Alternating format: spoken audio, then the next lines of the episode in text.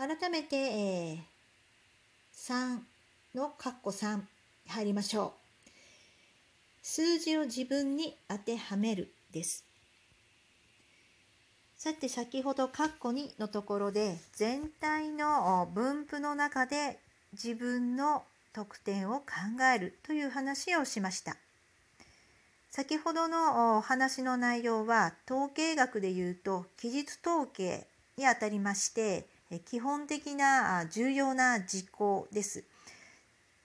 今回はあの話の流れの関係で統計学の話に触れたんですけれどもこれからはそれほど言及することは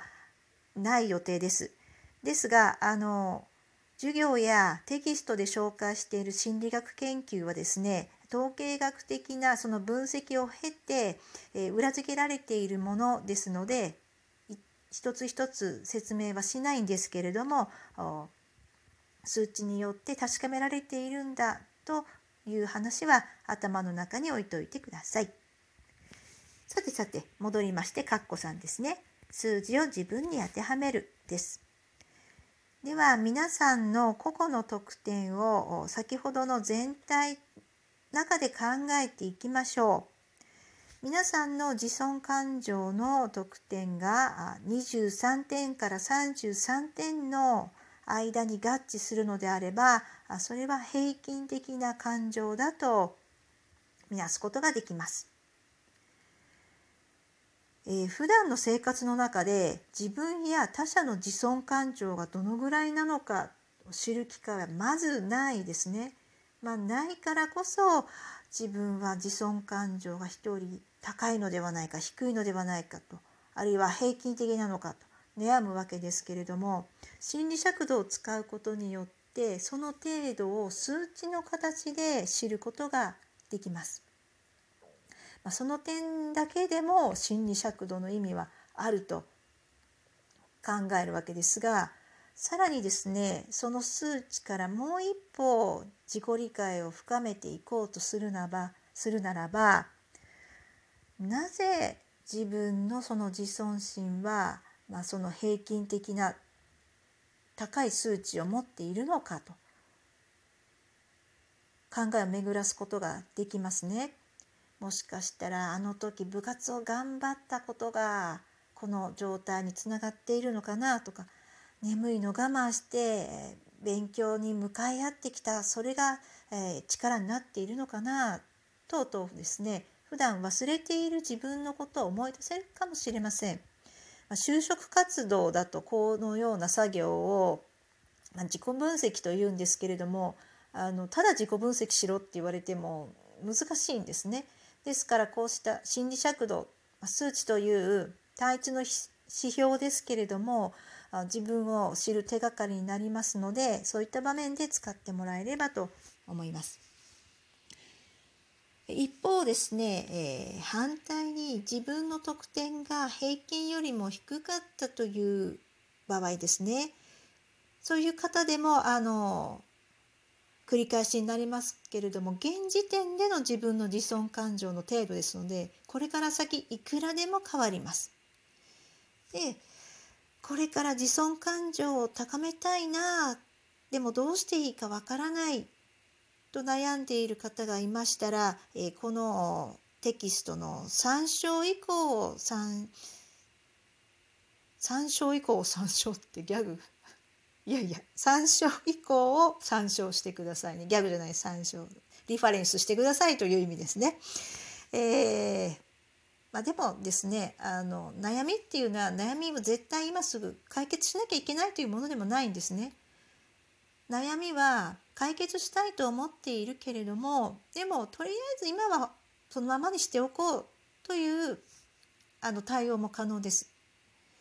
こうしたですね保留にしておくというのも自分の心の健康を保つ上では大事なんですね。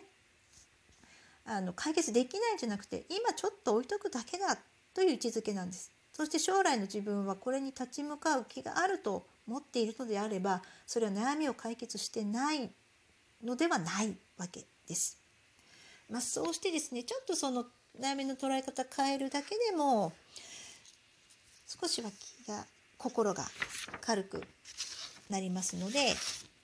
難しい問題に直面している人はあ今保留にしとこうという手段も覚えておいてくださいね。さて、えー、最後の4に入ります。心理尺度に関する Q&A ですね。えー、時間が5分過ぎている。だいたい7、8分で一つのファイルは収めたいと思っているので、ここの内容はささささっといけるかな、いきたいと思います。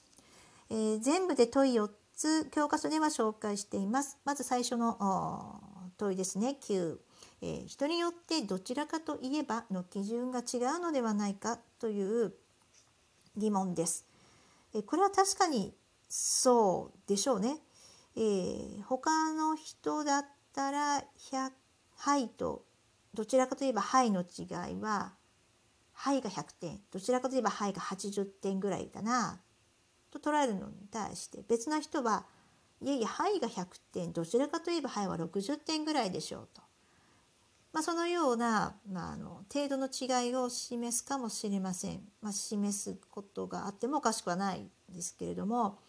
あの先ほど3の括弧2で紹介した正規分布ですねもしその回答者の程度がバラバラで人によって違うならばこのような正規分布の形にはならないと考えられます。まあ、ですからその実際にデータを取ってグラフを書くことによってその一定の基準に基づいて回答が行われているかどうかが確認を一定の基準に基づいて回答されているかどうかが正規分布によって確認されるあるいはそのように見なすということなんですね。ここら辺の話はですね専門的にはあの内的一貫性と表現されますね、えー、ですがその話ははしょります関心がある人はあの23ページ章末にあるより深く学びたい人のためにの本を参照してもらえると分かりやすいです。さて急にですが、えー、この問いでは〇〇を答えれば〇〇三角という診断結果になると想像がついてしまいます。意味があるのか疑問です。ということなんですけど、えー、これはですね確かにその通りなんですね。あのあこういうこと聞いてるんだなだからこういうふうに見せたいからああ答えようと正直ではない回答をすることも可能です。まあ、こうした正直問題回答者が率直に答えているかどうかが